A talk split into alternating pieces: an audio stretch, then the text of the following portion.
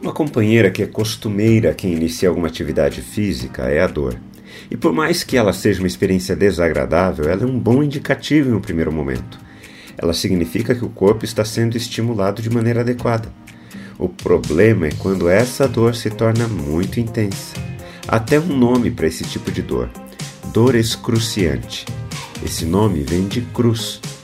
Vamos caminhar juntos? Para mim, uma das piores coisas que o pecado faz ao coração humano é a aceitação do que é inaceitável. O pecado vai endurecendo nosso coração de tal maneira que vamos considerando como normais coisas que não poderiam ser normais. Enquanto nos levantamos de forma escandalosa diante de alguns assuntos, outros são tratados como normais. Nós normalizamos a violência em suas mais variadas formas, como se isso fosse algo comum. Quando nos deparamos com uma pessoa que precisa levantar o tom da voz para se impor sobre os outros, nós dizemos que ela tem um gênio forte. Isso quando não elogiamos e dizemos que ela é uma pessoa direta.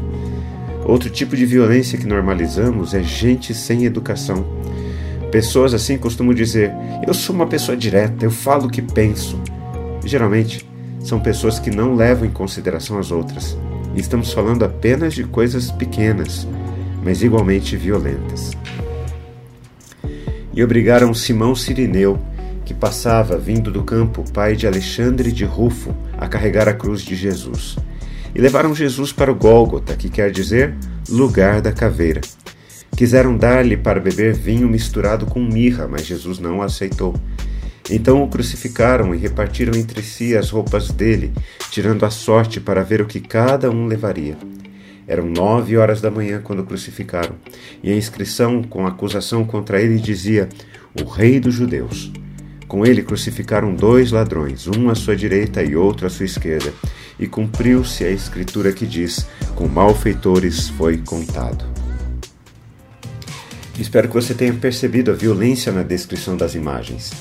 Jesus fora tão agredido física e emocionalmente pelos guardas romanos que ele não conseguia levar a sua cruz.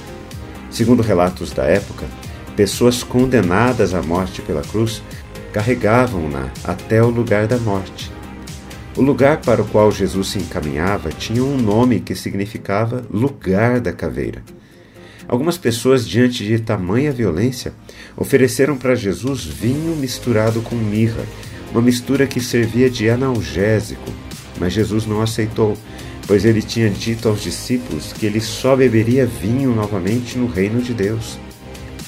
Jesus passou a noite toda acordado, sendo interrogado, ofendido e agredido pelos soldados romanos. Sua crucificação se deu às nove da manhã. Foi acusado do que nunca disse ser, o rei dos judeus, e crucificado entre dois ladrões. Jesus foi tratado da mesma forma que alguns bandidos são tratados em nosso mundo. A diferença é que Jesus era realmente inocente.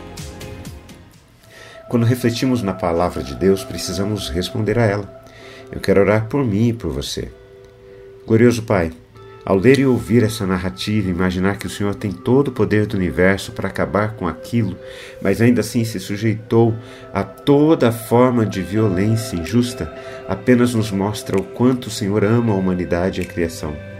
Pai, Ajuda-nos a vivermos nesta dimensão para combater a violência do nosso mundo. Em nome de Jesus. Amém. Um forte abraço a você, meu irmão e minha irmã.